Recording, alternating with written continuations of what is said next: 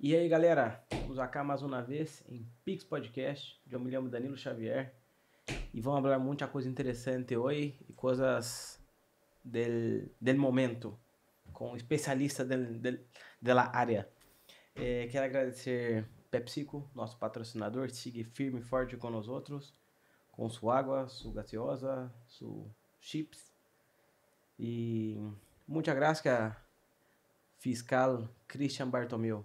Muchas gracias a vos, Danilo. Realmente un placer compartir contigo. Famoso en la ciudad, muy conocido. Qué bueno, tiene un gran nombre acá, ¿verdad? En la ciudad ya. ¿Cuántos años en Salto?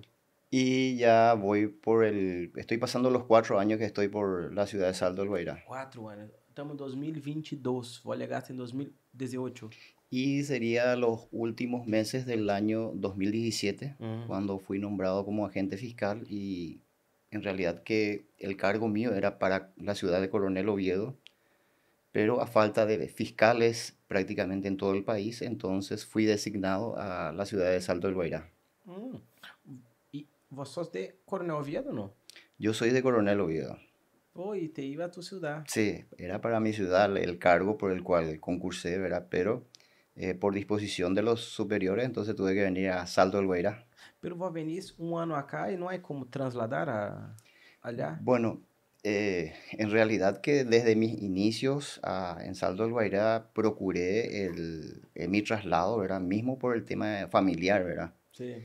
Ese fue un condicionante muy importante para mí, mi- el, el- el que, la razón por la cual quería volver a mi ciudad, ¿verdad? Pero eh, por algo se dan las cosas, entonces tuve que aceptar las cosas como son, entonces sigo acá y ya eh, estoy muy, muy contento de estar acá. Ah, me encanta essa ciudad. Eu não queria perguntar isso agora, mas vou perguntar. Eh, Coronel Oviedo é uma cidade muito mais tranquila que Salto para um fiscal, Y relativamente sí, verdade? porque hoy en día pasa por muchos factores la tranquilidad. Eh, allá es una ciudad eminentemente política, entonces se maneja muchas cuestiones en, en- en otro nivel, vamos a decirle, ¿verdad? ¿Por qué? Porque eh, muchos líderes nacionales surgieron de la ciudad de Coronel Oviedo, Ah, no incluso sabía. siguen siendo eh, autoridades importantes dentro del, de- del país. Eh, tenemos ministros, dos ministros actualmente, eh, incluso uno que es actualmente presidente de Yacyretá. Eh, entonces es una ciudad eminentemente política que den- y sabemos que todo se circunscribe dentro de, la, de las cuestiones políticas, pero aún así é mais tranquilo que Te puedo, te puedo asegurar que yo conozco muchas ciudades aparte de Coronel Oviedo. Eh, viajo mucho a Ciudad del Este, a Encarnación, Villarrica, que es una ciudad bien cercana a Coronel Oviedo. Y ahora que conozco Salto del Guairá, les puedo asegurar que Salto del Guairá es una ciudad mucho más tranquila que cualquier otra ciudad. Mucho más tranquila. mesmo sendo fronteira. Sí, por más que esté en la frontera, eh, siempre uno dice cuál sería la ciudad ideal en donde quiere vivir, por muchas cuestiones, para tener una mejor calidad de vida. Te puedo asegurar que Salto del Guairá es una de las mejores ciudades para vivir en ese sentido. Que bueno, a, a mim me gusta também Salto. Pero eu pensava que, não sei, para um fiscal havia um, um peso distinto. Y sí, eh, en realidad que hay un preconcepto respecto a las ciudades fronterizas. Sim. que yo no me olvido, mira, yo no conocía Salto del Guairá. Eh, yo cuando estaba viniendo Aham. de venida, Sí. manejando mi vehículo, yo dije, mira, a esta edad, donde tanto ya me sacrifiqué y procuré, se me va a imponer algo que yo no quiero. Yo no puedo permitir eso.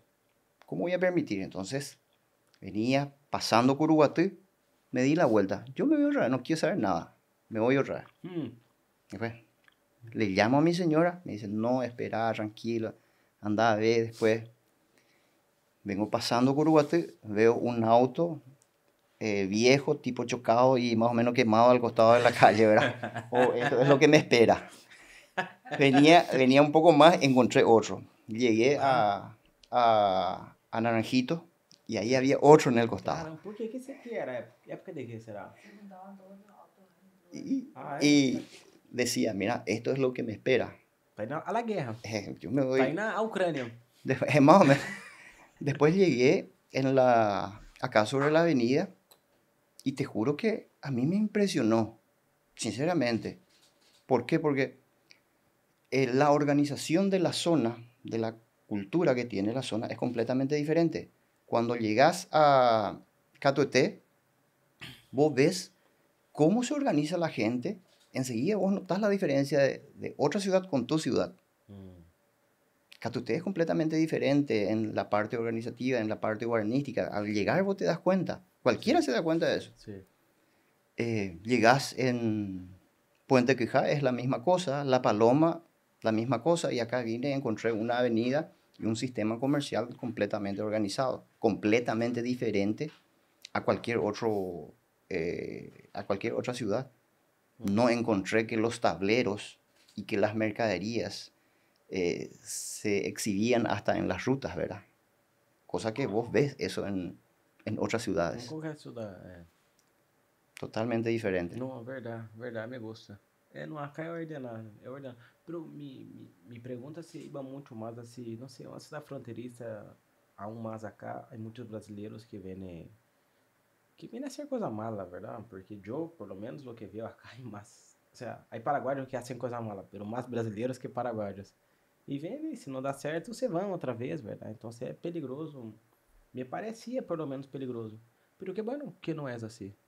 Mm, yo, por ejemplo, no, no tengo esa percepción de mucha peligrosidad o el, conforme al, al concepto que yo tenía antes. ¿verdad? Se vou ter, se vou não ter, pô, quem sou eu? Porque pra mim também me parece super tranquilo. Eu pensei que seria algo perigoso a um fiscal, entendeu? Algo assim. Pero No, pô, de hecho que los fiscales, los actores de justicia, más todavía nosotros eh, que, que conformamos el Ministerio Público, estamos mucho más expuestos, ¿verdad?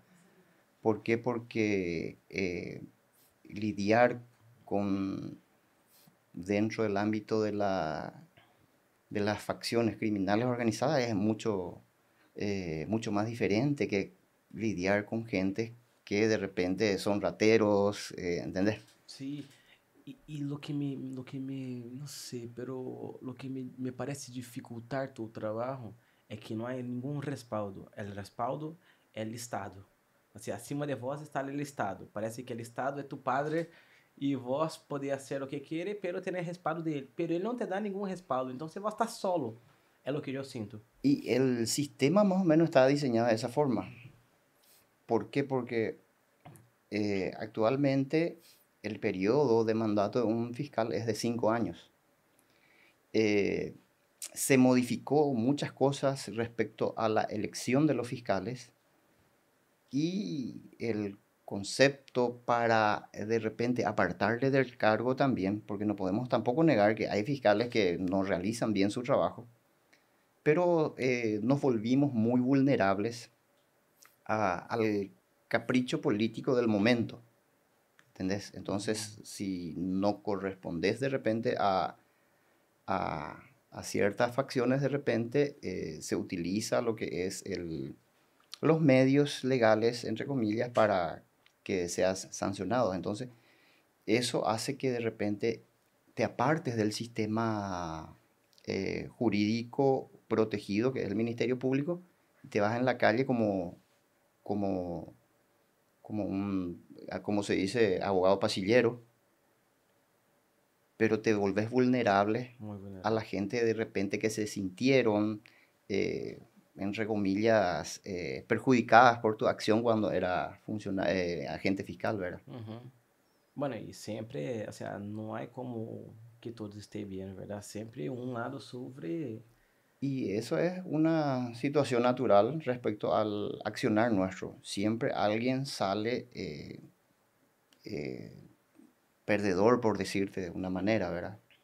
Sino que quienes no aceptan las disposiciones legales, de repente se siente ofendido por, por la actuación de, de la justicia. Essa é uma grande dúvida minha. Como vós empeçasse a dizer, não, eu, me, me gana é ser fiscal? Por quê? Porque qualquer outro, dentro del ministerio, o sea, dentro de, del rubro de abogados, é um pouco mais passivo. O único que eu vi tão ativo, por exemplo, um juiz, ele tem que juzgar. Perfeito. Eu posso estar em contra dele, pero vai de um lado, vai de outro. Pero um fiscal é, é ele solo ativando, ou seja, encontra uma pessoa ou uma organização.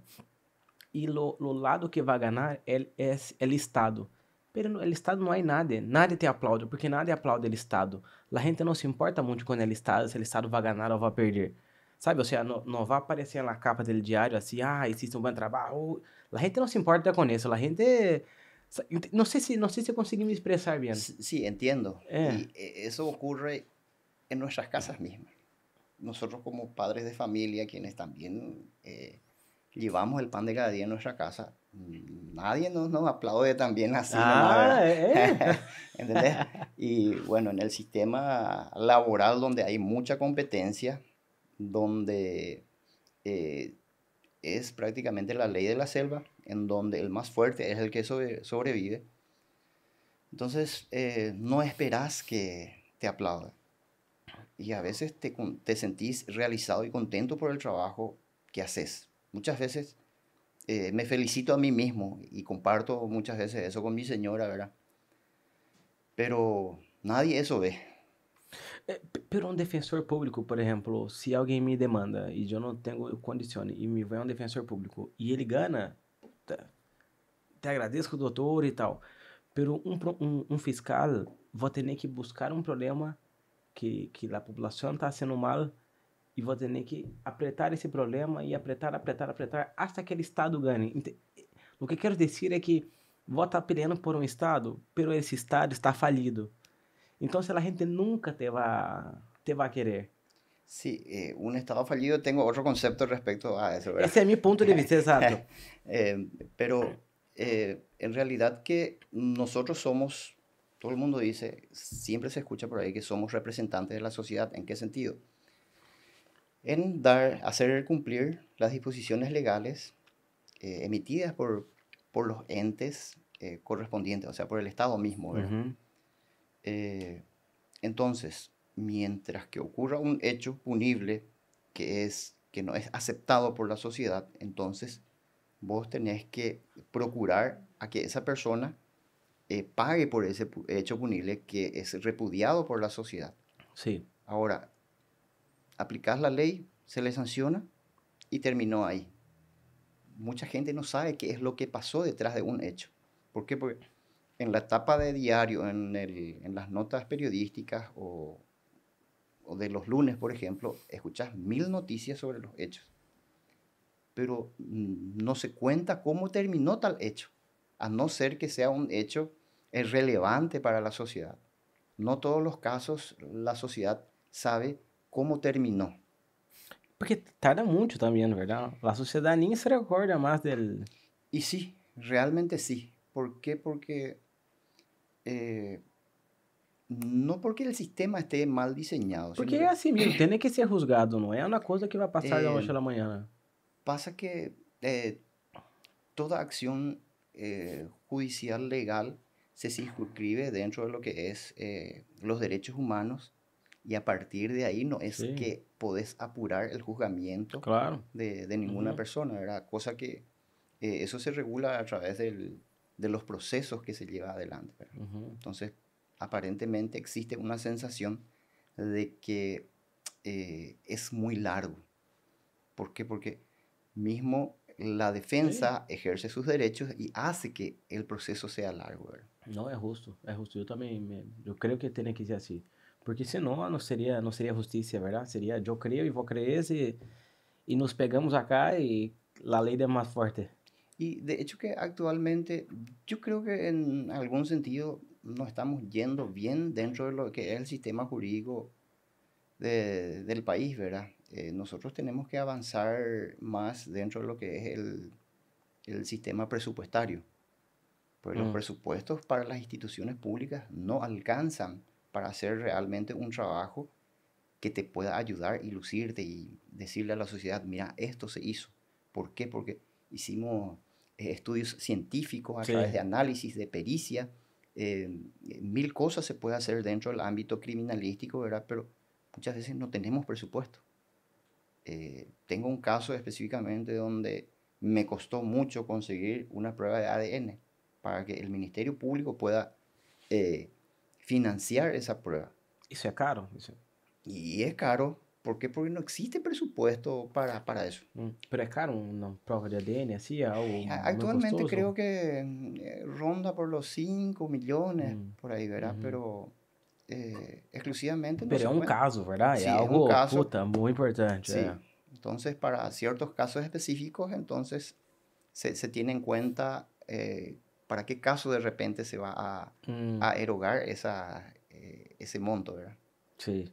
Y ahí los casos más importantes serían donde están más media. E, eso es el, tema y, esa es la percepción de la sociedad cuando dice, mira, a nosotros no nos hace caso porque somos pobres, ¿verdad?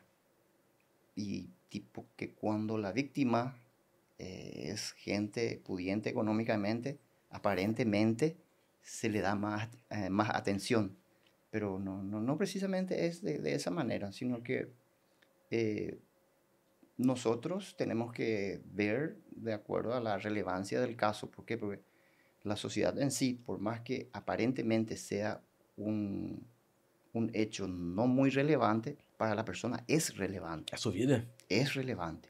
Entonces, eh, tenemos que procurar a, a, tratarle a todos de la misma manera. O sea, le tratamos a todos de la misma manera, pero a veces las condiciones eh, no te dan para que pueda hacer las cosas como realmente ellos esperan, ¿verdad?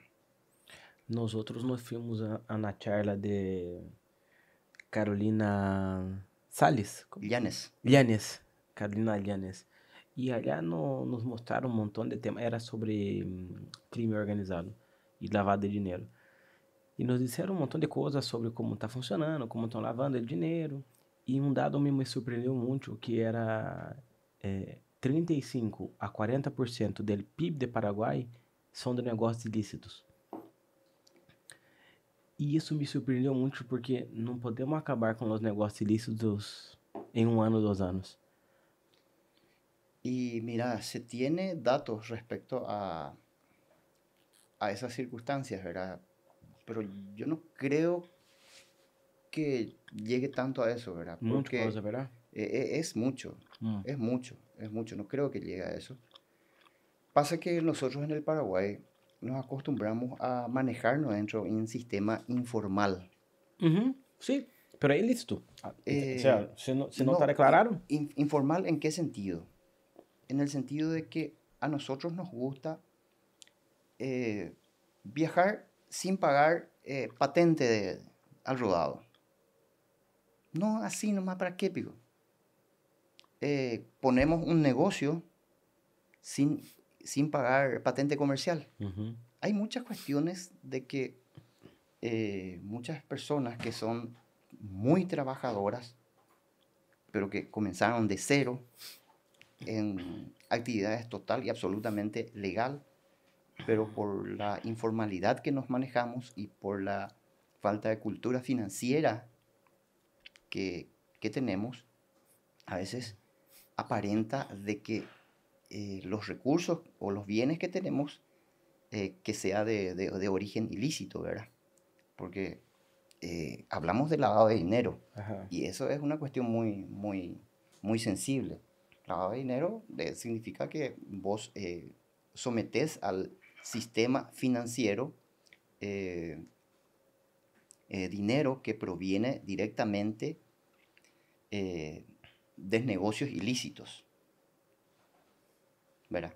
Pero, ¿qué pasa? Una persona que eternamente trabajó en forma legal y le resulta oneroso su actividad,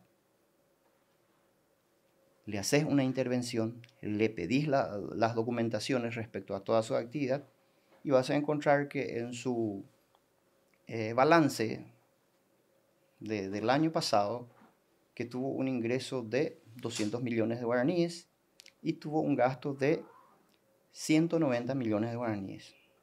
Paga impuestos sobre 10 millones de guaraníes. Y comenzás a analizar, bueno, ¿y esta casa en cuánto está evaluada. Eh, tu vehículo, en cuánto está evaluada. Tus inmuebles que compraste, ¿de dónde sacaste para comprar esos inmuebles? Entonces ya se puede presumir sí. de que hubo en cierta forma... Eh, eh, no, no, pero él habló eso también. O sea, los negocios ilícitos no son... No es que la gente de, de narco y, y, no sé, contrabando. Son todos esos, porque si vão declarar, é ilícito. É ilícito. É ilícito. Então, é ilícito. todo essa, essa, esses pequenos detalhes que a gente não comprar com fatura, sabe? Você vai ao super, não compra lá, não agarra a fatura, tudo isso é ilícito. Assim mesmo. É ilícito. Pero também falou que há muitos problemas sociais em, em, em los negócios ilícitos. E aí você vai mais a, a negócios maiores, como as cidades que dependem um pouco del, de marihuana, vamos dizer assim. E, e, e, e tá bem, vou poder olhar, tem que estão fazendo coisa mala, tem que quitar. Pero se quitar de la noche a la mañana puede tener una, una revolta o, no sé, la gente pode ir a CLPP, entendeu? E aí crescer, o sea, em vez de solucionar um problema, vou criar outro problema com... Pasa que actualmente eh, dentro de la sociedad eh, existe una práctica de los actores sociales, principalmente de los actores políticos, de que cuando comienzan las campañas políticas no actúan conforme a lo que es la ideología del partido en que representa. La ideología de los partidos son espectaculares si vos comenzás a leer y ver qué es lo que eh, propone para la sociedad. Es impresionante, tanto el Partido Colorado como el Partido Liberal. Pero se, ese incrustó dentro del sistema político ahora lo que es el populismo. Y eso se utiliza en todos los ámbitos actualmente. Y eso está dañando a la sociedad. Vos me decís, mira, hay ciudades que, eh, que se dedica a tal, a tal actividad ilícita, pero si sacás es una cuestión social. Bueno, ahí ya comenzamos a irnos hacia lo que es el populismo. Sí. El problema, eh, sí, entiendo.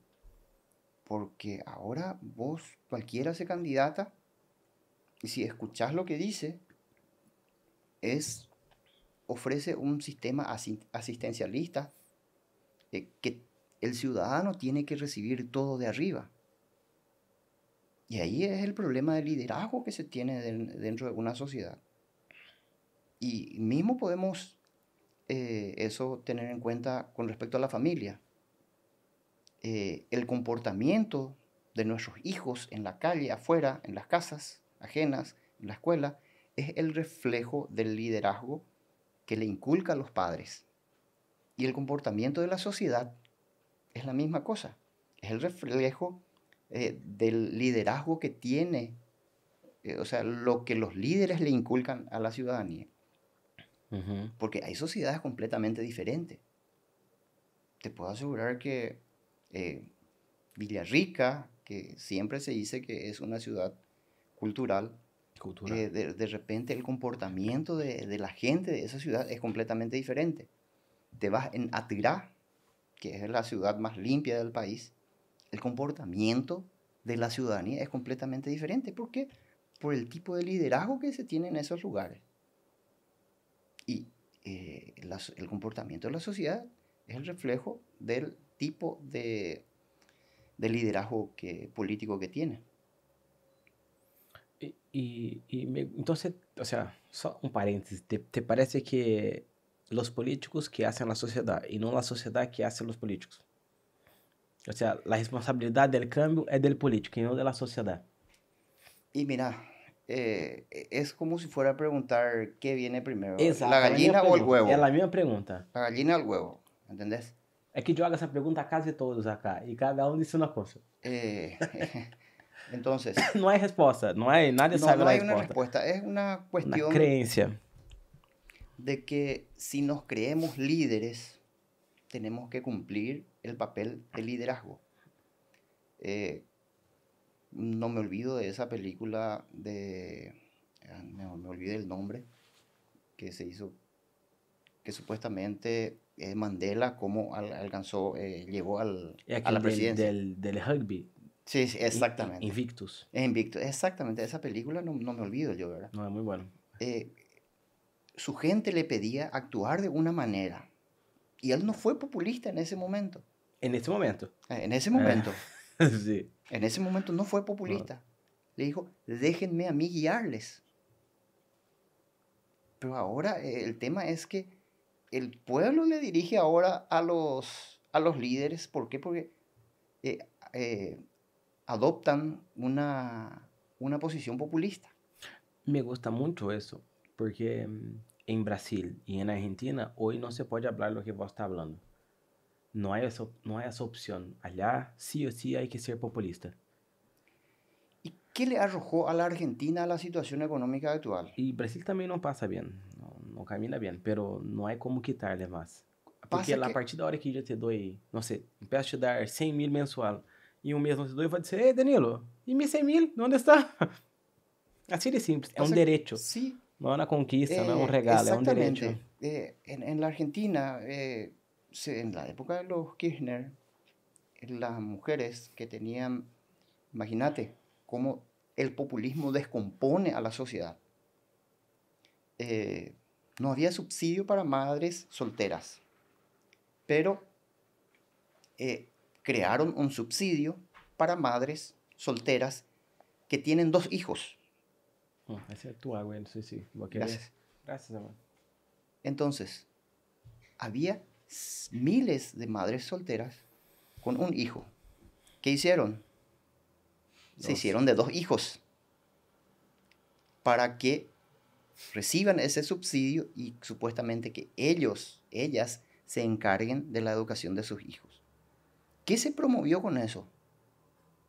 Se destruyó lo que es en primer lugar la familia. ¿Por qué? Dentro del sistema legal. ¿Por qué? Porque la condición es que seas soltera y dos hijos. Entonces, no tenés que casarte más o menos. Si te casas ya no recibís. Não Imagínate cómo se, se destruye el Claro. populismo, cómo destruye la sociedad. Entendi. La familia destruye. Y de esas cosas a veces no nos damos cuenta. Y es un asistencialismo perverso en todos los sentidos. ¿Para qué? Para que yo, cuando me candidate, vos, que fuiste beneficiado por mi creación de asistencialismo, Eh. me vuelvas a votar. Sim, eu estou comprando tu voto. Assim ¿Y quién es el que verdade? paga ese asistencialismo? Eu mesmo.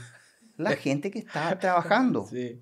la gente de clase media, la gente que suda es la que paga. Hum. Imagínate.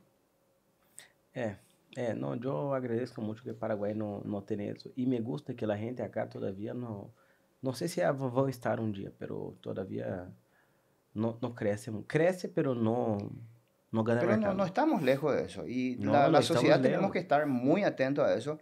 Son eh, mensajes entre líneas que la, la sociedad en sí no lee. ¿Por qué? Porque vos le escuchás a un político. Eh, yo le escuché a los políticos en época de, de la interna, la, de las elecciones pasadas, por ejemplo, en muchos lugares del país, no, no te hablo de acá precisamente, vos hablas con un concejal y te dice el concejal, vamos a hacer empedrados, acá falta escuela, vamos a hacer escuela, vamos a hacer tal cosa, mil cosas ellos proponen. ¿Es el trabajo del concejal eso? No, ese trabajo es del ejecutivo, del intendente, Não é del concejal? no el del concejal. El concejal es legislar. Ah, é verdade. Não, nunca tinha pensado nisso. Y después vos venís, hablas con el candidato a intendente. Te habla del sistema de salud, del sistema de educación, del sistema de trabajo, eh, del sistema de seguridad. Eh, al final es el presidente de la República y más o menos. Hay cuestiones que no es competencia de- de- del intendente, ¿verdad? Pero se crean circunstancias para que eh, abarque supuestamente eh, lo mayor. O trabalho não é dele, verdade? Claro, não tem nada que ver, não tem nenhuma força com isso. Saúde tampouco, né? Saúde. Salud tem no presupuesto. Ah, tem no hospital acá. Salud, Salud salud se creó condiciones para que tenga Sí. intervenciones en salud, porque está el Ah, Consejo de eh. Salud, ¿verdad? Que, que se Educación también tiene presupuesto acá de la ciudad, ¿verdad? Tiene. Ah, Y, no, y es son, verdad. son cuestiones políticas que se É, crearon, nossa, pero nossa, esse no, no de cumplen. empedra- Empedrado era tão comum de escuchar que yo estaba seguro que era de los concejales. Yo, yo me acuerdo antes cuando era criatura, hacia mi casa se hacía comisiones pro empedrado, se hacía actividades pro, em- pro empedrado. Mm, del pueblo. Y la gente tenía que esforzarse, eh, crear fondos para hacer su empedrado. Ahora la gente todo espera de arriba y ese es el sistema populismo que tenemos. Todos, todo se espera de arriba. ¿Entendés? Entonces, en, muchos casos no corresponde, ¿verdad? Eh, de repente son temas que planteas y no es del agrado de muchas personas. Porque estamos creando una sociedad que no va a sostener al Estado. La sociedad es el que tiene que sostener al Estado. Ahora, que sea chique, sea grande, ese es otro tema otra vez, ¿verdad? Pe- Pero Pero, pero, doutor, se, se vamos, vamos, vamos decidir, vou ser candidato a, a intendente, e eu também, somos competência. E vou alegar ao povo desse, eu, eu vou a cobrar o imposto, pero com esse imposto vamos a ser, ou seja, empedrado e, e eu ligo ele e disse, mira, eu vou dar uma bolsa de 300 mil mensual, para quem tem um nível a mais, mais 150 mil, e para quem está estudando, vou pagar todo o, não sei, os materiais escolares. Quem vai ganhar? Y esa es, es un discurso que va a ganar lo que siempre cuando dice la- lo que la sociedad quiere escuchar. Va a ganar lo que la sociedad quiere escuchar. Mira, esto sí me va a ayudar a mí. Pero e- ese es el problema del liderazgo, del- de la baja calidad del liderazgo que tenemos actualmente. Sim, compreendo, compreendo. Há um dicho em Brasil, eu vou traduzir, se chama medicina buena es medicina amarga. É, pode ser, entendeu? Sí, O sea, sabe, hay que, hay que doler, hay que, hay que, para que sea bueno, tiene que sufrir un poco, no es, la vida no es tan fácil. Yo me así. acordé de algo en ese momento cuando me dijiste eso. Eh, uno aprende bien con quiénes, con los profesores que eh, más te aprieta, más te, te Ujú, trató de alguna forma, ¿verdad? ujú. Pero con los eh, profesores, bueno, nunca, eh, que son eh, permisivos, nunca aprendiste nada. Y, y la sociedad eh, depende mucho del tipo de liderazgo que tengamos. Porque ya te digo, eh, vos hablas con un político y, y te da toda la solución del mundo. Vos lees el tríptico de las propuestas de su candidatura y es la misma propuesta del tríptico que se utilizó hace 30 años. O sea, todo ese esquema se vino utilizando en todas las campañas políticas. Y nosotros, la sociedad, los ciudadanos, si comenzás a leer, mira, mira, ¿y, y este que cumplió? Nada. ¿Y este que cumplió? Nada. Y así sucesivamente. Significa que a nosotros nos gusta que se nos siga mintiendo. Sim. Se por isso digo, a culpa é nossa, nós outros não nos importamos, porque se nos importarmos, teria entrado na municipalidade, rompido todo e lhe pegado a todos, pero não, não, nós não nos importamos com isso. Y, y eso eh, siempre yo digo, mira, un líder que sabe llegar a la gente y que dice, mira, nos va a doler mucho no gastar en esto, pero esto nos va a servir para el futuro. Como la vez pasada escuché que un periodista dijo acá, de que se sacrificó cinco años de presupuesto para hacer la costanera. Pero esto el día de mañana puede tener un efecto positivo para la ciudad. Entonces son cosas que eh, de repente, eh, eso depende del liderazgo del momento, ¿verdad? E o problema é que cinco anos já cambia de, de, de personas e aí Sí, já y- te fuiste. Y el que viene siempre dice, mira, eh, ahí estuvo fulano, fulano fue de lo peor, fulano no hizo, fulano no hizo. Exatamente. Todo le culpa, Todo igual para o É. outro. É. cuando vos salís, el otro que viene te culpa a vos. Exatamente. É, eles. Eu lhe pedi, vindo alguns conselheiros acá, entendeu? Eu lhe pedi que, que a hora que entrou, que por lo menos se arregle entre eles, porque quanto mais pelear entre eles, pior para nós outros. Então, se a hora que já ganharam, que eles se abracem e, e vamos nos apoiar todos. Porque se empieza de poner a culpa nel outro, nel outro, puta, aí só piora a nossa situação. En, en muchos procedimientos anteriores donde hice como funcionario y eh, como fiscal también, donde participaban, donde estaban dirigentes campesinos, por ejemplo, eh, te das cuenta de que cómo quieren eh, demostrar su liderazgo. Eh, cuando la autoridad se va... ¿Puede decir de los políticos o del No, no, líder no. campesino? No, de los, eh, de los campesinos, te Ajá. hablo en, en muchos casos, en donde tenés procedimientos, donde algunos eh, se quieren demostrar liderazgo. Cuando llega la autoridad comienza a gritar mil cosas, dice, cosa que no contribuye absolutamente en nada a los efectos de que eh, se solucione el problema que ellos están planteando. Y de repente los políticos también no pierden su oportunidad, supuestamente, para demostrar liderazgo cuando alza la voz. Y no precisamente alzando la voz eh, se puede demostrar liderazgo. Liderazgo se tiene que demostrar de- con, con otro tipo de actitud, Eh, con sea- mucha más diplomacia y demostrar resultado. É, é assim como o respeito, ¿verdad? Vão não ganhar isso se plagueando, dizendo, respeite a mim, não é assim que funciona. Porque te puedo asegurar de que ahora se van a llevar muy bien todos. ¿Por qué? Porque está iniciando un proceso, eh, o sea, se está iniciando el proceso de, la una administración. Eh, te puedo asegurar que cuando termine el proceso de la administración, van a haber problemas. Y algunos van a decir, no, yo siempre estuve al lado del pueblo, yo siempre defendí tal cosa. Pero a última hora van a comenzar a decir, son cosas repetitivas. ¿verdad? Repetitivas, repetitivas. E não é forma de cambiar o sistema? Y depende mucho de, de muchos factores. Principalmente, yo siempre digo, si querés cambiar algo, el primero que tiene que cambiar sos vos. Nosotros exigimos y esperamos de los demás, cosa Sí. que no tenemos que hacer. Me Vos tenés que cambiar primero. Y cuando vos cambiás, y uno es líder en su casa,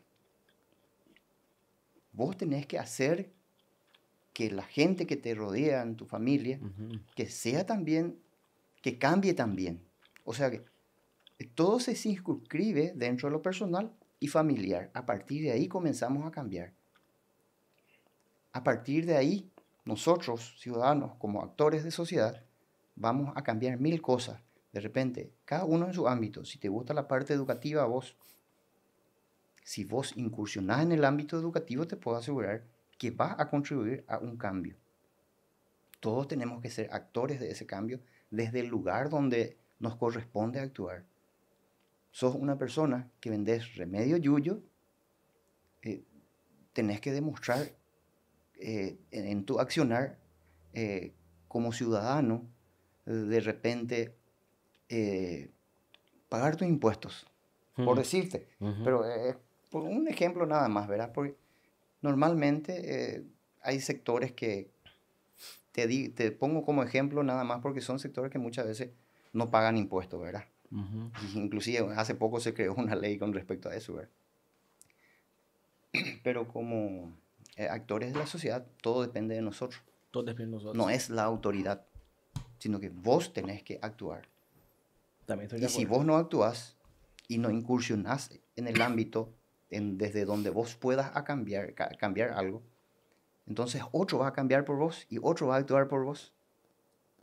¿Por qué siempre nosotros le criticamos? Mira, ¿cómo que fulano va a ser concejal? ¿Cómo que Ah, eles reclamam, é sério, é, isso é Bueno, verdade. Isso por- passa muito. ¿Sabe por qué es concejal? Porque se animó y eh, tomó el riesgo de, de postularse. Sim. Y si vos que criticas que todo parece tan fácil, ¿por qué vos no te tiraste también? Sim, parece tão fácil, mas não é. Parece assim, tão fácil. Trabalhou muito para chegar lá. Tan fácil es para criticarle a los demás, pero nosotros como actores sociales no hacemos nuestra parte. Sim, E- y eso, eso se da en todos los ámbitos. exato. En todos los ámbitos. Sim, eu admiro muito a gente que se vai à política. São gente que tem muita coragem, porque de la noche a la mañana te vão hablar mal. Bueno, um fiscal tampouco é fácil, verdade? Como foi, como foi tu, tu história? Como é tu, como empezaste a ideia? Quero ser fiscal. Y mira, siempre se dice que cosa del destino, ¿verdad? Eh, yo ingresé al Ministerio Público como secretario fiscal en el 2003. Se me nombró en Caguazú. Vo- Você é advogado. Cuando eso, eh, sí, actualmente soy abogado, ¿verdad? pero cuando eso no era abogado, Ah, no era era abogado. estudiante. Era estudante já? Sí, era estudiante y... eh, Com me- quantos anos? No me acuerdo. Hum. Eh, se me nombró como, como secretario fiscal en la ciudad de Caguazú. Me acuerdo que no fue fácil para mí. ¿Por qué? Porque tenía que viajar todos los días 60 kilómetros. É 60 km de ouvido. Y cuando eso me casé recién, tenía una hija. Entonces, eh, bi- bien complicado era. ¿Por qué? Porque inclusive tenía que cumplir los turnos y eso, ¿verdad? Entonces, no me acostumbraba yo salir. Nunca me acostumbré a salir de, de mi casa, ¿verdad? Entonces, Como assim cumprir turnos? Como assim? ¿cómo? O que é cumpl- cumprir turnos? Ah, é? Sí. Cumprir ah, na noite assim? Ah, tem que estar na noite allá? Sí, tenés que estar atento a cualquier novedad, ¿verdad? Em sério? Sí. El- Pero, pero assim, não sei, hasta, la, hasta las 10 da noite? no, cuando estás de turno, estamos 8 días de turnos, 24 horas? 24 horas. El turno pasado, 3 días prácticamente no dormimos. Caramba! Hum. Essa é a vida. Sí, y Já escutei, mas achava que era o quê? Eu pensei que era o que tava essa semana No. cá, não sei. no, no, no, no. Pá, eu sei, e se te passa algo, não sei, às 3 da manhã, às Y 3 te da vas- manhã, eu teria Sí, que... sí, así es. Entonces yo me quedaba por Caguazú porque no iba a poder venir de Oviedo a Caguazú. Entonces después conseguí mi traslado a, a Coronel Oviedo. Después de...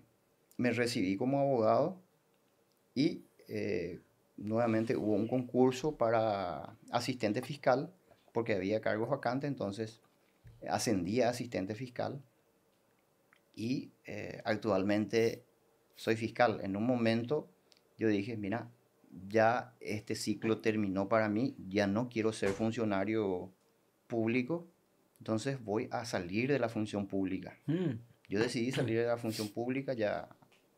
pero eu já sabia como funcionava um fiscal, como era a sua vida toda. Sí. Já estava al Sí, tanto. y justo en el momento que iba a salir, eh, me salió, fui partícipe de una terna.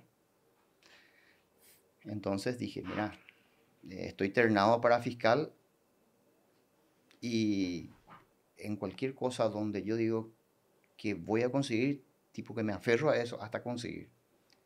Eh, no, no me echo para atrás nunca. Hum. Eh, Soy muy positivo en ese sentido, entonces eh, este partido no voy a perder. Pero la terna, como funciona? Vai entrar na, na terna e aí a gente escorre ou vai ter que prova e tudo? Eh, es una institución la que el Consejo de la Magistratura que elige la terna de, de varios concursantes, eligen tres y esas tres personas eh, se le propone al, a la corte, esas tres personas, y la corte es la que elige una persona de, Ah, na corte. de las, de las tres personas que propuso el, el Consejo. Aham, legal, legal.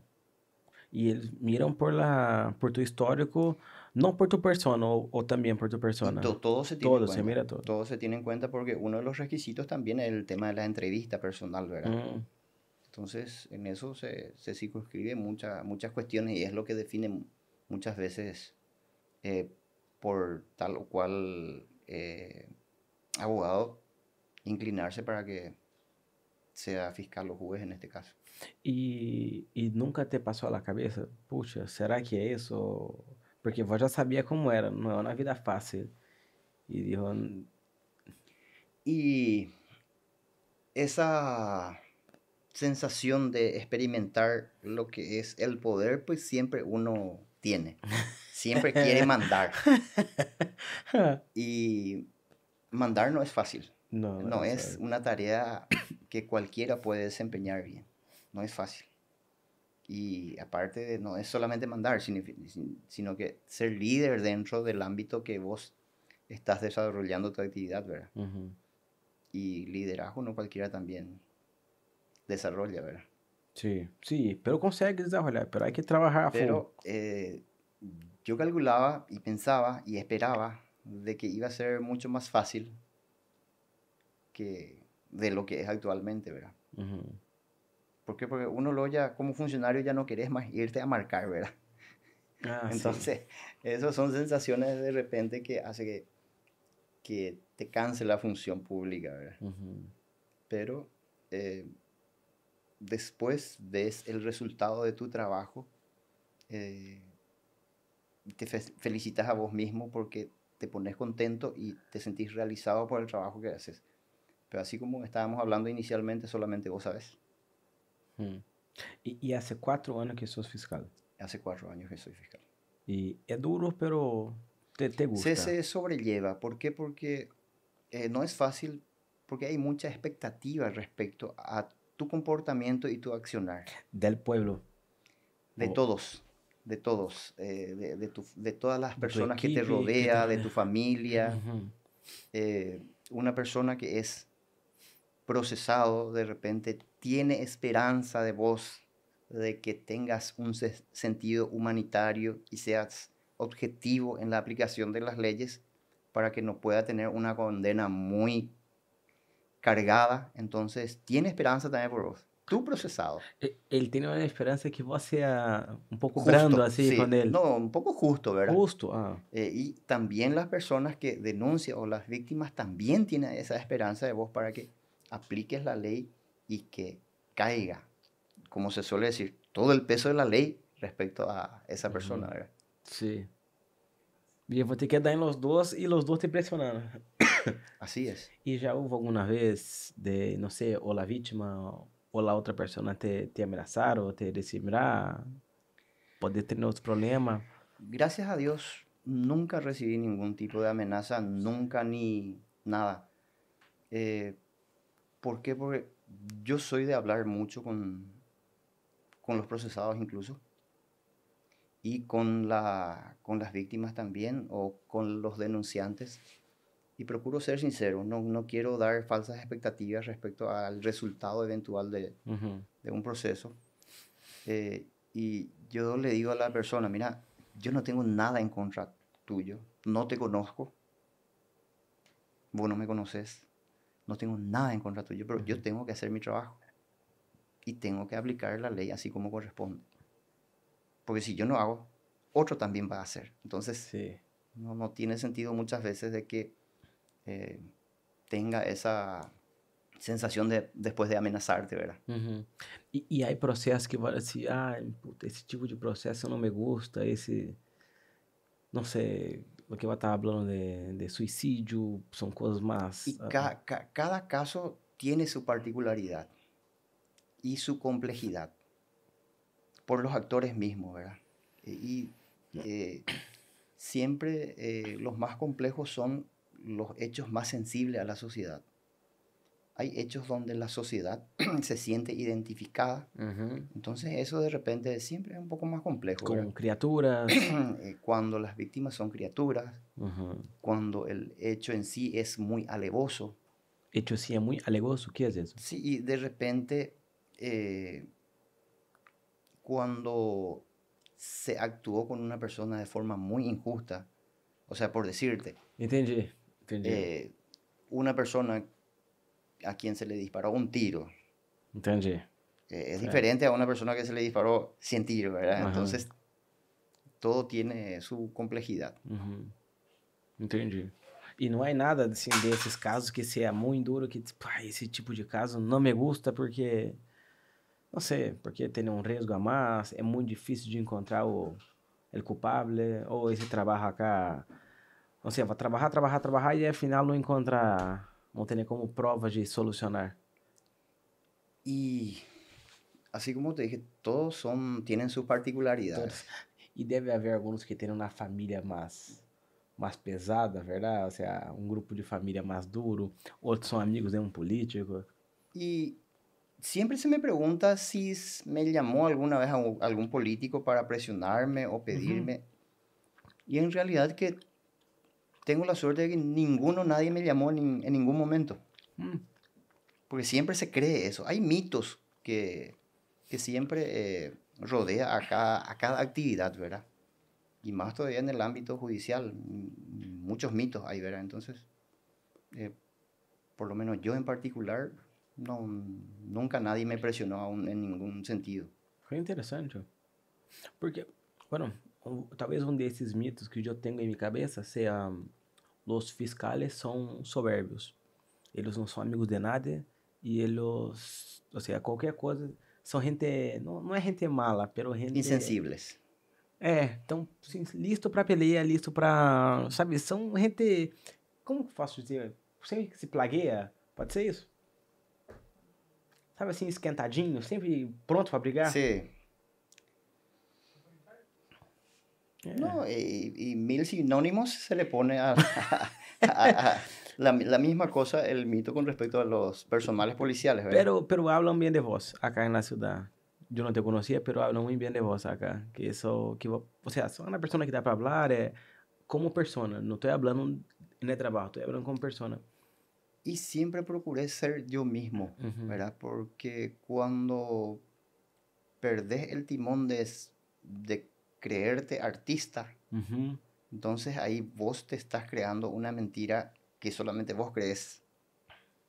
O sea, te, sube el poder a la cabeza. Sí, sí, sí. Y ese, es, eh, eso hace que de repente no seas objetivo en, en todo tu, tu, trabajo y en la aplicación de la ley, ¿verdad? ¿Por qué? Porque cuando crees que vos sos una superautoridad, demostrás supuestamente autoridad porque yo soy fulano, entonces eso te, siempre hace que pierdas el estribo respecto a lo que realmente tenés que hacer. hacer. Mm, me gusta, eh, eso es verdad, es verdad. Qué interesante, muy interesante. Y volviendo allá, vos, tava, vos terminaste y te pasaste como la terna, como a... En la terna. Pasaste en la terna, ahí te tornaste fiscal. Sí, y ahí se me... Y ahí te mandaron acá, ya directo. Y así como te estaba comentando inicialmente, eh, en el país en ese momento tenía un faltante de más aproximadamente 40 a 50 fiscales, faltaba. E, ¿Es fiscal faltan porque no hay presupuesto para pagar o porque no había todavía la, pasado por la terna y todo eso?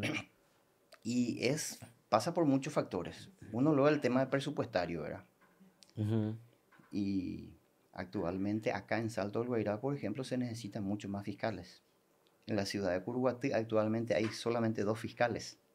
¿Y, Curuguatí es del tamaño de Salto? Y Curuguatí por la densidad poblacional es, eh, es mayor que Salto del Guairá. Oh, Entonces Curuguatí de repente necesita más agentes fiscales y actualmente nada más que hay dos.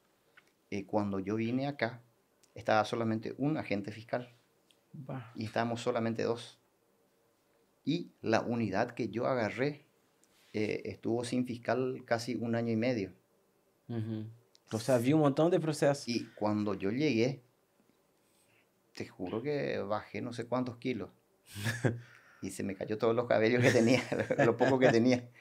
¿Por qué? Porque todos los trabajos acumulados que el otro fiscal que cubría la unidad que yo agarré no podía hacer todo, ni podía cubrir todos sus, sus actividades de su unidad y cómo va a cubrir de otras unidades. Entonces se acumuló mucho trabajo y llegué a tener hasta 16 audiencias por día. Pucha y vida, se me ficaba 5 o 6 juicios orales por pero día. Ustedes tienen 5 horas de trabajo, ¿no es? ¿No es eso? Solo, por, solo el horario del fórum. Horario del Poder Judicial. Sí. Ah, aí é la tarde. Puta, pero 16, o sea, vou trabalhar 8 horas. 16 sería una a cada 30 minutos. Sí, y entonces vos tenías que ver cómo solucionar. Eh, uno hacía, otro no, suspendía. Entonces eso arrastraba. Y ahora, casi en cuatro años, estamos logrando normalizar eso. Eso lleva mucho tiempo. Y yo te digo, hay veces que tenemos cinco o seis juicios orales. De hecho que hay veces que no se hace todo. ¿Por qué? Porque eh, se interponen, entonces es imposible y se vuelve a suspender y así sucesivamente. Y va a tener que estudiar también, tiene que tener tiempo para estudiar el proceso. Y no descansas, si quieres hacer bien tu trabajo, no puedes descansar. Y estudiar a la noche, o sea, trabajar a la noche. Y, y a la noche tenés que eh, leer lo que vas a, a desarrollar el día siguiente. Incluso a veces decís, ah, esto tenía que hacer hace rato a la tarde. ¿Por qué? Porque a la tarde tenía que llamarle a tus testigos, tenía que llamarle a fulano, que tiene que venir, que tiene que concurrir, que te tiene que acompañar en, el, en los juicios orales. Entonces a veces eso no se da. Incluso eh, siempre se dificulta eso. ¿Por qué? Porque la, la región que tenemos es grande. Abarcamos desde Pindotiponá, Corpus Christi, eh, Nueva Esperanza, eh, Puerto Adela, desde Todo acá, hacia, acá. Entonces hay gente que no tiene condiciones económicas para venir y acudir y ser testigo de un hecho. Entonces vos tenés que ver cómo solucionar eso. Entonces incluso a veces nosotros de, nuestra, de nuestros propios recursos vemos cómo, cómo acercar. Atraer a la persona. Sí, para traerle. Porque si no viene, no tenés el resultado que esperas. Sí, no, no da resultado. Vos, vos, hablaste que en el, en el no es concilio, vos llegaste había un... Consejo de la Magistratura. No, no, pero vos, vos hablaste que cuando llegaste no había fiscal hace un año y medio en este en este puesto, no sé, y el otro, el otro fiscal no... Y justo... ¿Cómo funciona eso? Ahí, no sé, voy a pegar un juzgado, juzgado, vou dizer sí. juzgado. Como assim? Aí, não sei, um fiscal agarra um tipo de juzgado e el outro agarra outros tipos? No. Eh, acá prácticamente eh, en la circunscripción judicial se le llama, porque por el ámbito judicial y es la mitad del departamento le corresponde a esta circunscripción judicial. Y existen jueces, eh, los jueces que existen son los jueces penales de garantías, que quienes son los que llevan los procesos penales. Que son los procesos penales, los procesos en donde se les castiga a las personas por los hechos punibles de acción penal pública o privada, ¿verdad? Entonces, esos son los jueces penales de garantías. Y dentro de la circunscripción existen siete jueces penales de garantía, o sea, siete juzgados. Aparte de eso, existen los jueces de sentencia. ¿Qué son los jueces de sentencia? Los jueces, tres jueces, donde terminado el proceso en el juzgado de garantía pasa a una segunda, a una tercera etapa en este caso, ¿verdad? Eh, para que se lleve adelante los juicios orales y están tres jueces, son jueces de sentencias. Están dos juzgados de sentencias eh, en esta circunscripción, que ya son eh, ocho juzgados ahí. Después está el juzgado de ejecución, donde se controla las condiciones de las personas que alguna vez fueron condenadas. Entonces se tiene un juzgado más ahí. Son nueve juzgados ya. Se tiene el juzgado de la niñez, se tiene el juzgado civil, eh, también se tiene el, el, tribunal de alzada, como se dice, el tribunal de apelación, que existe uno también. O sea que tenemos casi 10, 12 juzgados en donde nosotros litigamos en todos esos juzgados. No tenemos un juzgado específico. Ah, no es específico, nada. Ninguno de los dos. Ninguno. Mm, entendi, entendi. Perdón te preguntar eso, es que así, la idea acá, o sea, hay, hay abogados que asisten, pero la mayoría no es abogado, entonces, yo... ¿Ah? Não, só, entendeu? Por isso é que assim, as perguntas são muito infantiles também não, não, não, não, Pero é justamente porque a gente que escuta não, não entende isso, não Sim. maneja isso, e é interessante. Tá, perdão, desculpa, Rodolfo. ¿Dónde termina función. Por ejemplo, una persona se le hace, se le imputa, se le imputa, después se le juzga, ok, digamos que tiene que apelar. Para la apelación después hay, hay instancias superiores. ¿Vos te involucras todavía? Y el proceso es tuyo, entonces vos llevas adelante hasta que culmine ese proceso. ¿Y vos siempre vas a estar presente en esa, en esa parte? Y mientras que vos estés en ese cargo, en esa unidad, entonces vos siempre tenés que llevar adelante. Ahora, eventualmente, suponte que se me traslade, entonces el que lleva adelante es el fiscal que, que me mm. reemplaza. entonces, Entendi. Entonces, tipo, si se, si se le juzga a una persona y esa persona decide apelar, apelar todavía no tendrá su trabajo. Imagínate cada, cada caso. sí, es, es bien complicado y bien Que é o que eu estava falando, são mil casos por ano, mais ou menos, verdade? Y son mil casos por año para cada unidad. Y eso se acumula cada año. E, e esses casos não terminam, não é que termina todo ano, verdade? No, no, no. Hoy, por ejemplo, estuvimos tomando declaración a una persona sobre un caso que es del 2012. Ai, 10 anos. Son eh, 10 años. ¿Por qué? Porque estaba en rebeldía. Se ordenó la detención de esta persona. Entonces, eh, existen las prescripciones eh, o las extinciones ¿verdad? de cada caso. Pero en este caso eh, no se tiene en cuenta eso. ¿Por qué? Porque se le declaró rebelde a la persona. Porque pues no se sometió a la justicia. Entonces se suspenden los plazos. Hum. Y eh, hoy se presentó una persona del 2012. Y eso tenemos que llevar también adelante. Persigue, mantém. Ai, que estresse, hein? Yo ni me. E, e esse tema de, de o transa, essa operação no transa, eh, nos afetou muito aquela região, não é verdade? Foi, foi algo muito impactante acá. Eh, te parece que isso, seja, o Estado consegue solucionar um problema assim tão grande?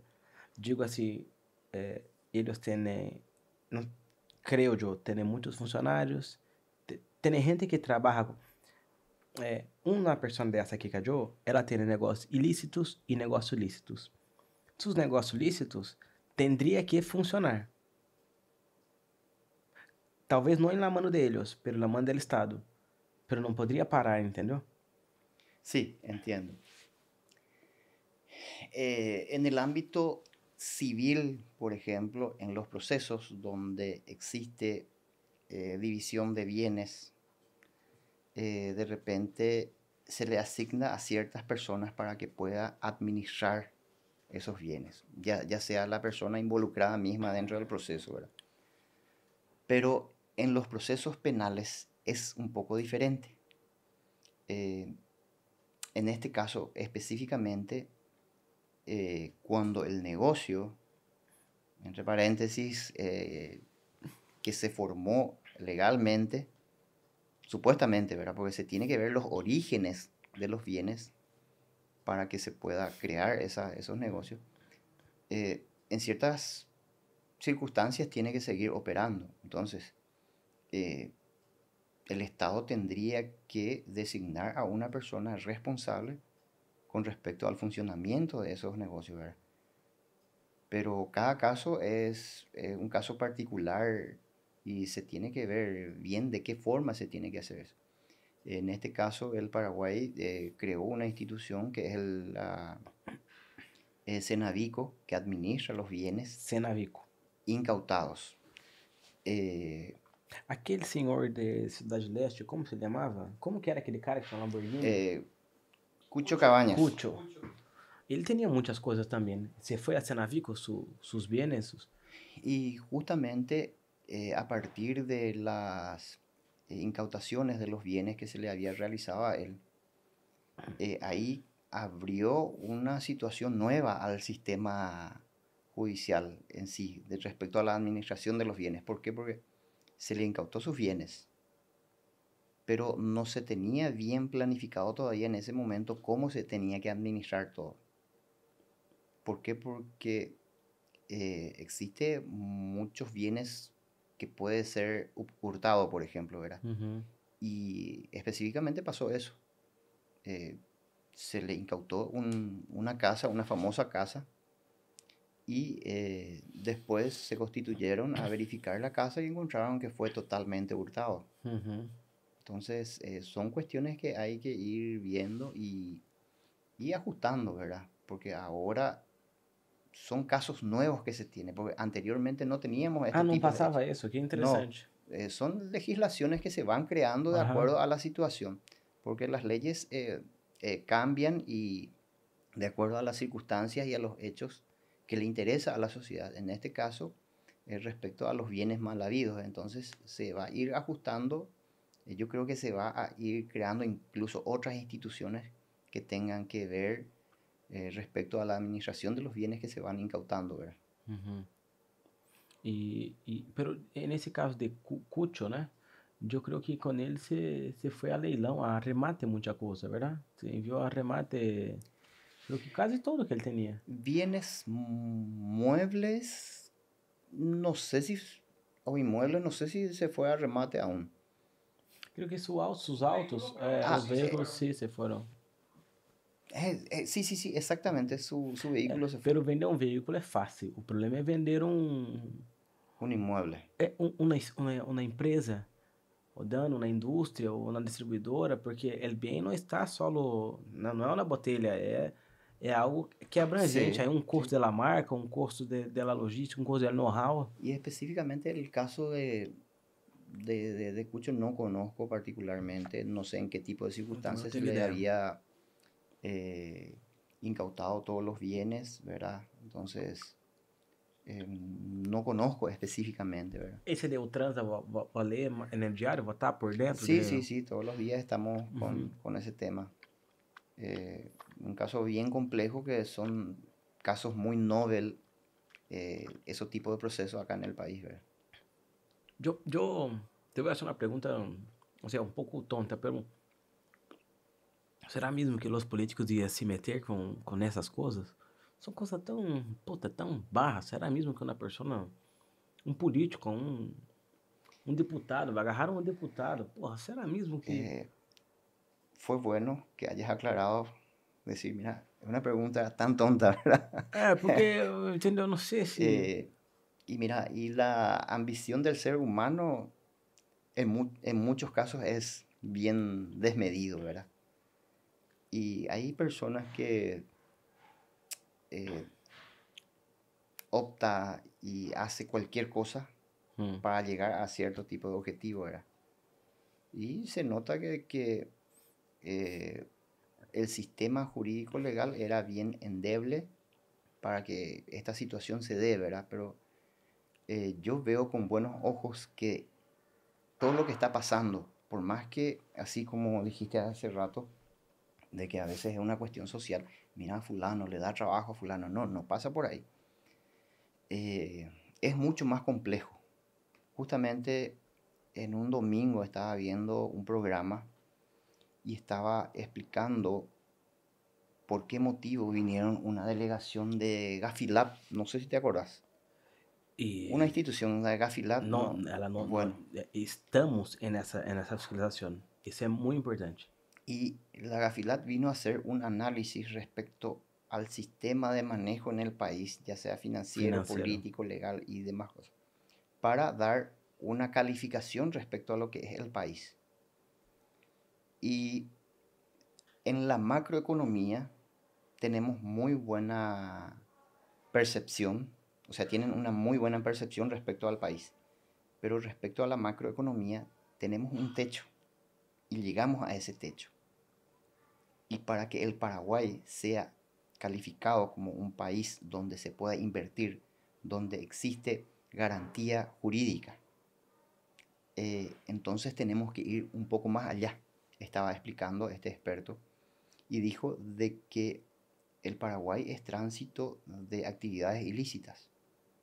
Entonces, son esas cosas lo que tenemos que ir superando para que se pueda tener otra imagen del país.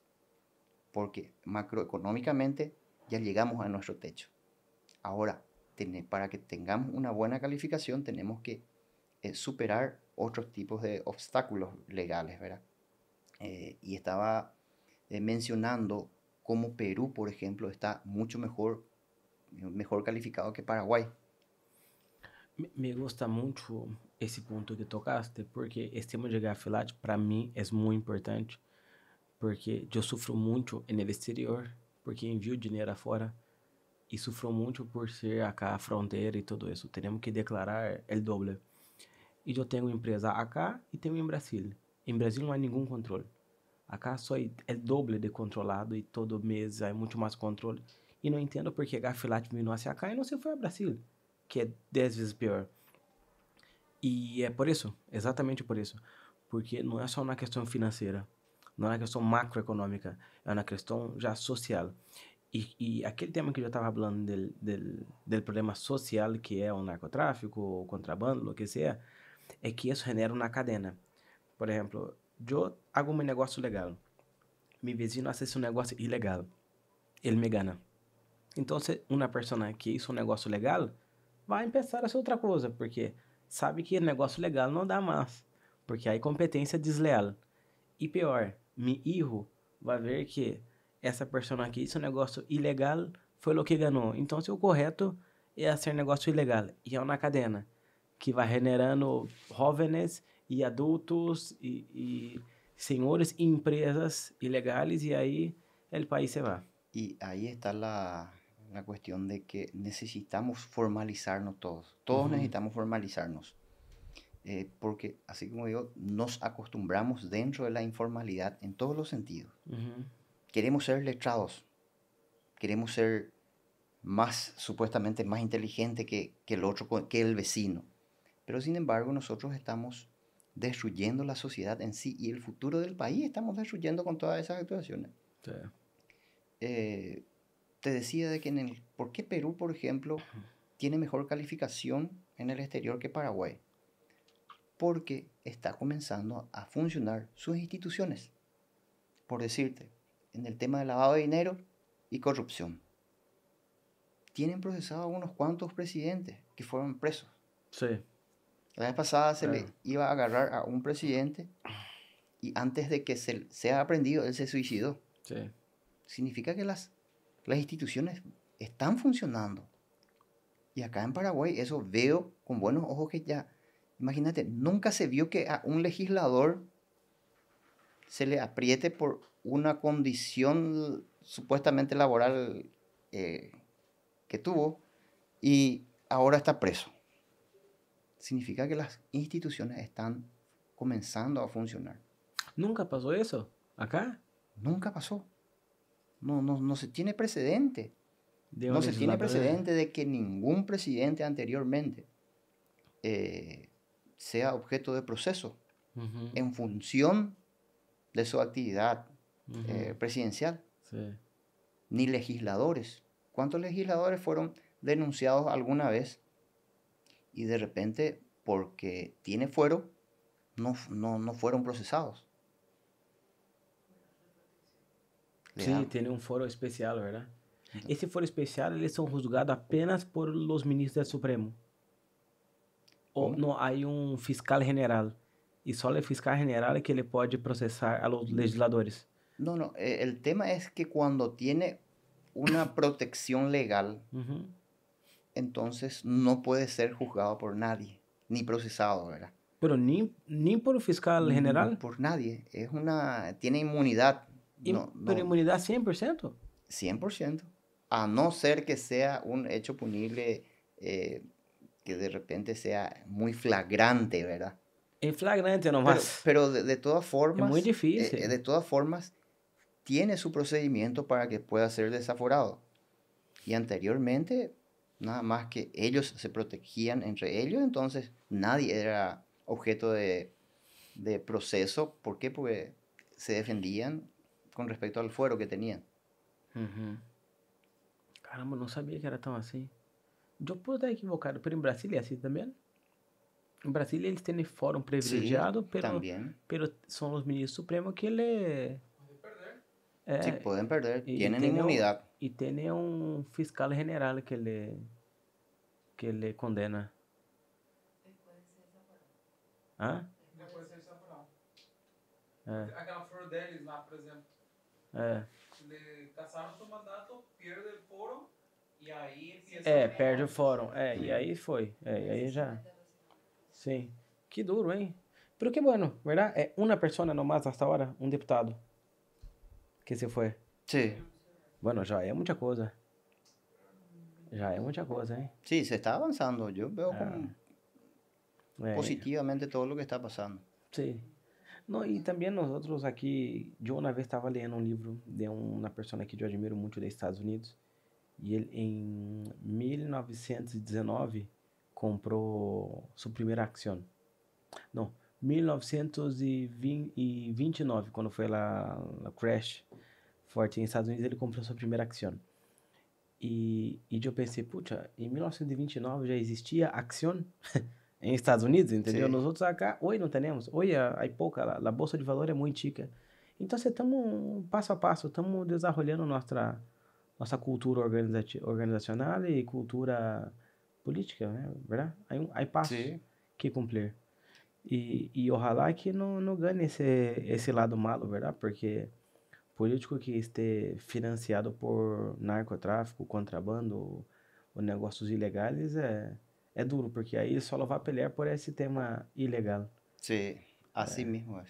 Y eso es, es preocupante para el futuro del país, para el futuro de nuestros hijos, es preocupante, por más que vuelvo otra vez al mismo tema, ¿verdad? De que muchas personas se vuelven populistas y dicen, mira, pero él le da trabajo a fulano, no, no es eso, no- no necesitamos de, de un sistema eh, perverso como que es la, el crimen organizado, ¿verdad? Que, que puede fundir la sociedad. Eh, la ciudadanía tiene que estar muy atento a, a todo lo que está ocurriendo, porque somos un país en desarrollo en todos los sentidos. Estamos, seguimos creciendo nosotros en todos los sentidos. Y eh, nuestra primera arma para desarrollarnos bien es la parte eh, jurídica. Sim. Y eso va a tener sus resultados si las instituciones funcionan. Y si las instituciones, por más que vos tengas una legislación que regule mil cosas, y si las instituciones no funcionan, entonces no tenés resultados. Não serviria nada. No sirve de nada. Estou de acordo. E te parece que a insti- instituição funciona acá em Paraguai? Y tiene sus luces y sus sombras la- las instituciones. Suas luzes e suas sombras. Me Todas las instituciones tienen sus luces y sus sombras, ¿verdad? Eh, y eso se tiene que fortalecer con un sistema democrático. No hay de otra forma. Não há. Hablamos, ahí vamos a entrar otra vez en el tema político. Por eso necesitamos que la- los actores políticos se renueven, independientemente a, a cualquier eh, corriente política, pero tenemos que renovarnos, a nuestras autoridades políticas tenemos que renovarlas, porque eh, la gente es nueva. Yo creo que Paraguay tiene mucha gente muy preparada, pero tenemos esa cultura de que a mí no me interesa la política, no vivo de la política. Sin embargo, que la política incide en el día a día y en la calidad de vida de cada uno de nosotros. Sim. Yo te puedo asegurar de que ahora mismo una persona, bueno, me voy a poner yo como ejemplo, van, me pasa algo, me voy al hospital y ahí yo voy a sentir el efecto de lo que es eh, el sistema político que se está utilizando en el país. Ahí vas a sentir. Solo de te passar algo já A- é ahí, efeito de... sí, solo te pasa. Já La calidad política. É. eh, la calidad de vida del ciudadano eh, se reduce cuando la calidad de los políticos son, son bajos. Pero cuando tenemos buena calidad de políticos, te puedo asegurar que la calidad de vida del ciudadano eh, es mucho mejor. Pasa que tiene también su proceso. Y no es un proceso que se puede solucionar en 5 ni en 10 años. Não. Mira, nosotros estamos llevando más de 30 años de un sistema democrático. Sim, que no- pouco também, é Y es poco, y de repente mucha gente dice, Sí. mira, eh, este sistema democrático es peor. Antes se vivía mejor en la época de la dictadura. Mira, hay muchas cuestiones de que se tiene que ir analizando y tenemos que cambiarles realmente a los actores políticos. Esse tema, yo- a mim me encanta ler. E ler um livro de uma pessoa um pouco louca aí e dijo que o mundo é cambiado por pessoas. Então, se ele é a favor das ditaduras e que uma pessoa numa massa consegue cambiar. E me convenceu esse livro. O problema é que se essa pessoa é um gênio, consegue hacer tudo, pero se não, hace lo que passou com Venezuela, com, verdade, com tá passando com Rússia agora, são gente loucas. Então, se na, democra na democracia é o pior sistema que há, exceto todos os outros. Ou seja, é mais ou menos como o capitalismo. É péssimo, pero muito melhor que os outros. Y el... Yo, por ejemplo, siempre suelo decir, ¿cuál es el mal menor? Hum, Entonces, eh, está comprobado que el sistema democrático es el que da mejor resultado Sí. con respecto a, históricamente, con respecto a todos los sistemas de gobierno que eh, se tuvo en el mundo. Sim, se vai pôr uma média assim, põe na mesa, ganhou Sí. erro. Y Eh. eh, el socialismo, la gente te habla del socialismo, todo el mundo quiere ser socialista, quiere ser eh, equitativo en todo, Justo, ser Justo. justo. pero eh, te puedo asegurar que son, eh, son figuritas que te venden que para después eh, tu calidad de vida se reduzca. Porque eh, justamente leí en un material de que compara lo que es el sistema socialista respecto a... en una clase de matemáticas. Entonces dice el profesor que eh, la nota que van a tener va a ser el promedio de todos. Entonces, de entrada, hubo gente que se esforzaron y tuvieron muy buenas notas y allá al final tuvieron muy buen promedio todos. Pero para el próximo examen se iba a aplicar la misma regla y dijo, ¿por qué yo voy a esforzarme si allá al final mi esfuerzo se va a ir para los demás y ellos no van a hacer nada y ellos van a ser beneficiados de mi esfuerzo? Entonces paró de esforzarse también. Entonces, ¿cuál fue el resultado del segundo examen? Que bajó el promedio de la calificación de todos. Uhum. Y para el tercer examen ni te, ni te imaginas ya qué es lo que Eram pasó. carros, é. Entonces, eso es lo que pasa dentro de un sistema socialista que eh, se está implementando ahora. Y a través del populismo que te digo que eh, eso en todos los ámbitos. Te parece que a gente tem que ter um mínimo ou não? Ou seja, um povo merece ter um mínimo de, não sei, 200 mil mensual para comer. O Estado tem que dar esse dinheiro ou não? Nada. El Estado, ¿qué es el Estado? El Estado es Ah, buena, buena pergunta. una institución que no genera dinero de por sí solo. Não, não hace Alguien, nada. al- alguien tiene que poner. ¿Y quién es el que pone para que el Estado subsista? Es el trabajador a través de su impuesto. Sí. Eh, el Estado no puede ser generoso con bienes ajenos. Pe- Pero o imposto que, que, que nós pagamos é hecho solamente para, não sei, melhorar as calles hacia nós outros ou é para melhorar a vida de todos? E- Es para mejorar la vida de todos en todos los sentidos. En todos los sentidos, para que podamos tener eh, las asistencias básicas que una persona necesita para desarrollarse dentro de la sociedad, ¿verdad?